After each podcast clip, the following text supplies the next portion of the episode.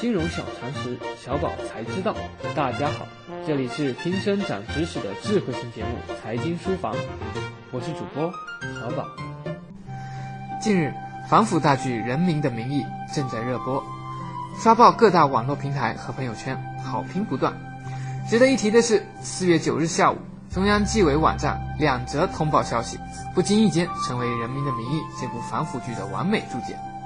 第一。中国保监会党委书记、主席项俊波涉嫌严重违纪，接受组织审查。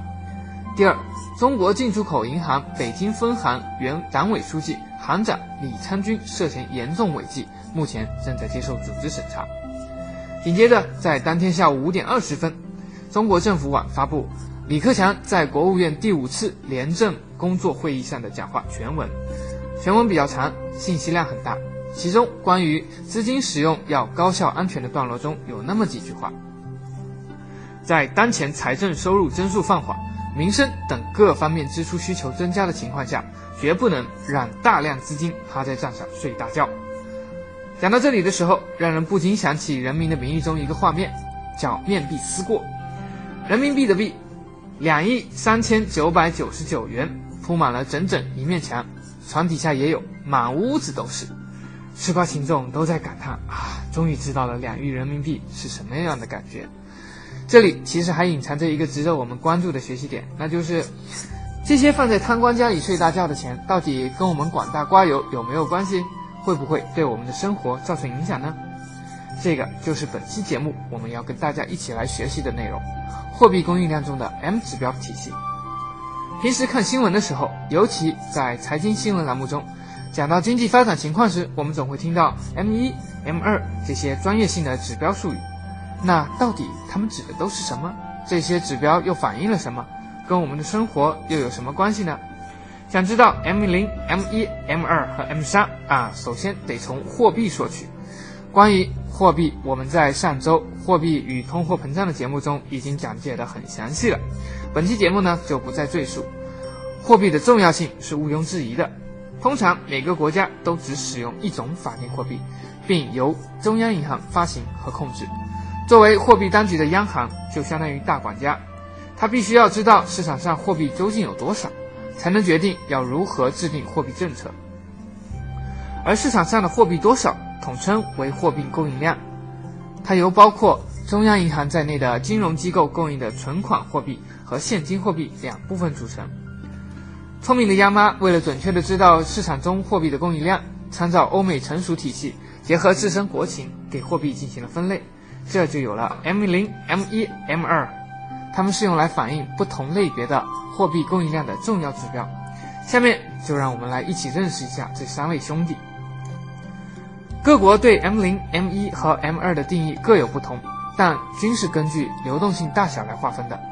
M 零的流动性最强，M 一次之，以此类推。在我国的划分方式如下：M 零呢代表流通中的现金，就是我们天天放在手里用来花的钱，是流通于银行体系之外，在市场上流动的现金。所以 M 零的流动性是最高的，是最活跃的货币，具有最强的购买力，它与消费变动密切相关。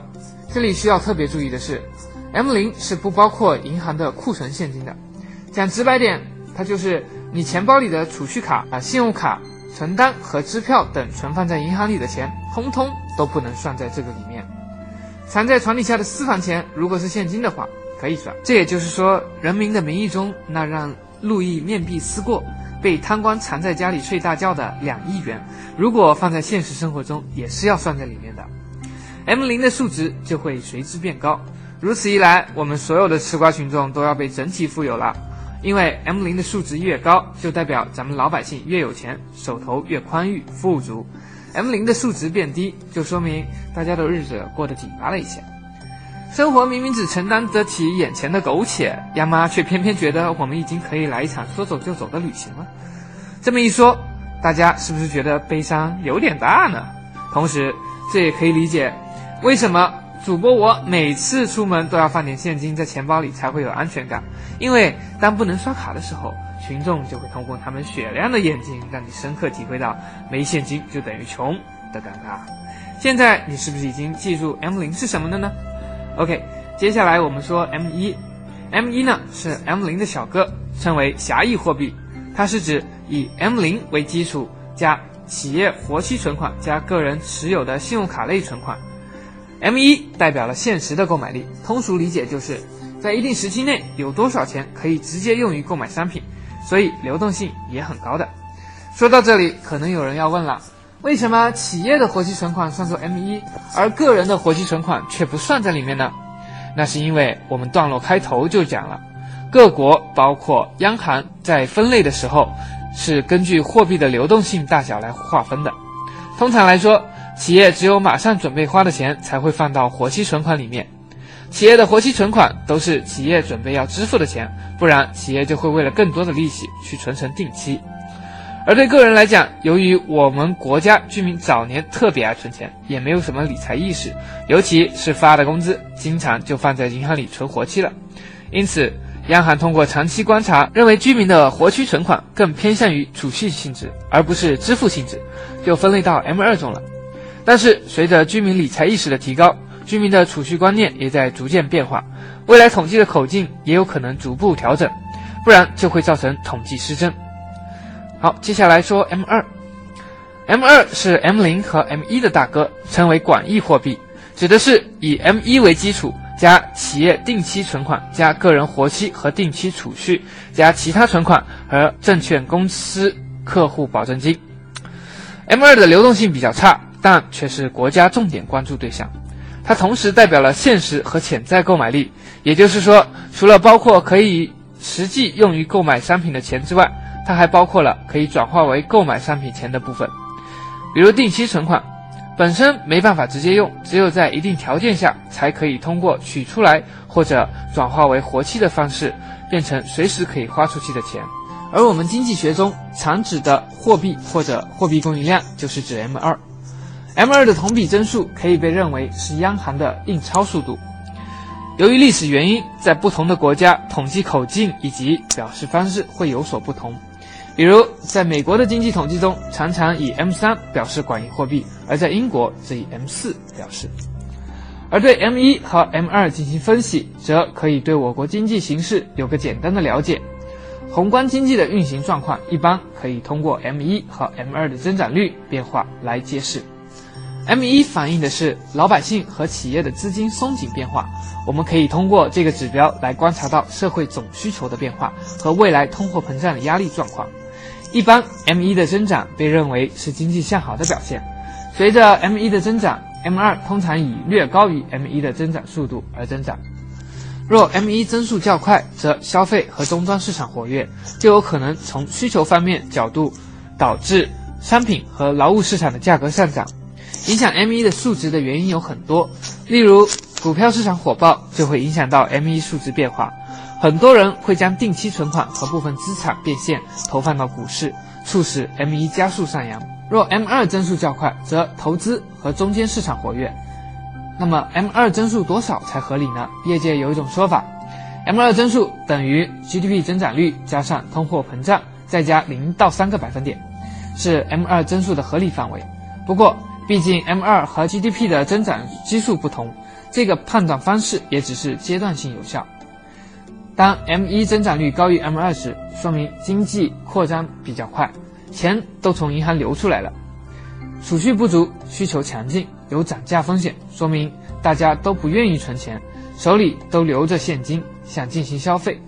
企业活期存款变多，投资意愿转强。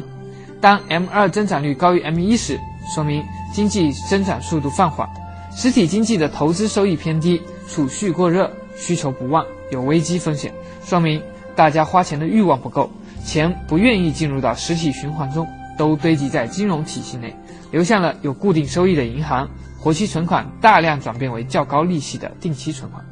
导致社会资金脱实向虚，资产泡沫化程度也会有所增加。讲到这里，我们对 M 零、M 一和 M 二的基本概念以及在宏观经济中的作用，已经有了一定的了解。但是在这个套路颇深的世界里，光看懂这些自然是不够的。我们接下来需要更深入的探究影响 M 零、M 一和 M 二的主角。众所周知，市场中供应的货币最初是由央行印出来投放到市场中的，那是不是央行投放了多少，市场上就有了多少钱呢？不是这样的。一国货币供应量的多少，也就是市场中供应的货币，它是由央行投放的基础货币和货币乘数这两个因素共同决定的。当央行投放的基础货币在银行体系中流动时，通过商业银行数次存款、贷款等活动，会成倍的放大。这就是货币乘数效应，也就是货币供应量对基础货币的倍数。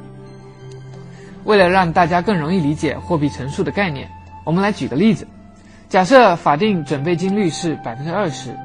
张三存入 A 银行一千元，这个一千元就是基础货币。银行 A 留下两百元做准备金，将八百元贷出给李四，就相当于在市场中多创造出了八百元的货币。李四将这八百元存入 B 银行，B 银行将一百六十元留作准备金，贷出六百四十元给王五，就相当于又在市场中创造了六百四十元的货币。如此循环下去，当初张三存入银行的一千元基础货币就会被多倍的创造，货币被创造的总数等比数列求和，一千加八百加六百四加等等等等等等等，所以。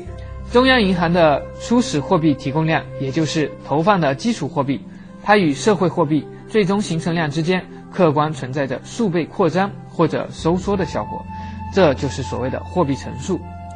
总结来讲，M 零、M 一和 M 二代表的是不同类别的货币供应量，但都不等同于央行投放的基础货币量，因为这中间还有商业银行通过存贷款活动造成货币乘数，进而变相创造的货币。尽管货币供给量的货币并不完全由政府决定，并不完全等同于政府印刷的钞票，但政府可以根据 M 零、M 一和 M 二这三个货币供应量的指标来判断社会中流通的货币量是否合适，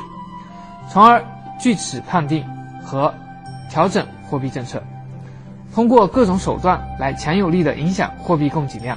关于货币政策的具体内容，我们将在后续的节目中进行重点学习。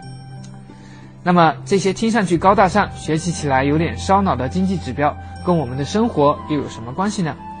我们经常会发现，钱越来越不值钱了，这是因为发生了通货膨胀。关于通货膨胀以及可能引起通货膨胀的原因、传导路径和相关指标，我们在过往的节目中都有进行过详细的解读，大家可以去复习。例如货币与通货膨胀、CPI、PPI 等。这一次，我们又将如何运用货币供应量的指标，从另一个角度去发现是否存在通货膨胀，并且判断通货膨胀的情况呢？这个时候就需要用到 M2 和 GDP 了。通过对这两个数据的比较，便可以得出我们想要的结果。前面我们讲到 M2 的合理区间时，已经提及 M2 和 GDP 存在一定的正相关关系。在这里，我们可以通过观察 M2 和 GDP 两者的比值来推导出结果。将 M2 作为分子，GDP 作为分母，若两者的比例越高，也就是分子扩大，分母减小，相当于投入了大量的货币，却无法有效拉动 GDP 的增长，这就说明经济运转的效率很低，生产跟不上印钱的速度，就可能导致物价上涨，发生通货膨胀。比值越高，通货膨胀的效率。就可能越大，因此我们多关注 M2 与 GDP 的指标的话，就能了解到是不是我们的钱又贬值了呢？二零一七年政府工作报告指出，货币政策要保持稳健中性。今年广义货币 M2 和社会融资规模余额预期增长均为百分之十二左右。那么我们应该如何来解读这个百分之十二的预期规划呢？去年 M2 增速定为百分之十三。而实际增速是百分之十一点三，今年政府下调目标增速至百分之十二，看似下调了一个百分点，但其实还是高于一六年的实际增速。想要实现目标，依然存在困难。在经济下行中，M 二增速的下行是必然的，除非央行无节操放水，而我们已经确定了不搞大水漫灌式的强刺激。但是如果目标定得过低，又会对 GDP 增速。降低它的预期，所以政府制定百分之十二的这个增长目标也就不难理解了。而今年这个 M 二的目标增长速度更多的目的是为了降低社会杠杆率，进而抑制资产泡沫，防范金融风险。也就意味着资产价格的膨胀速度将会放缓。因此，今年房价、大宗商品的价格很难继续暴涨，可能会导致更加严厉的调控。所以，对于投资人来讲，想要跑赢 M2 增速，防止资产缩水和人民币贬值，当务之急就是要寻找更为有效、合理的投资渠道。如果自己还没有找到，千万不要坐等贬值，选择专业的投资机构进行合理的资产配置才是明智之举。好了，以上就是今天的内容，我们下期节目再见。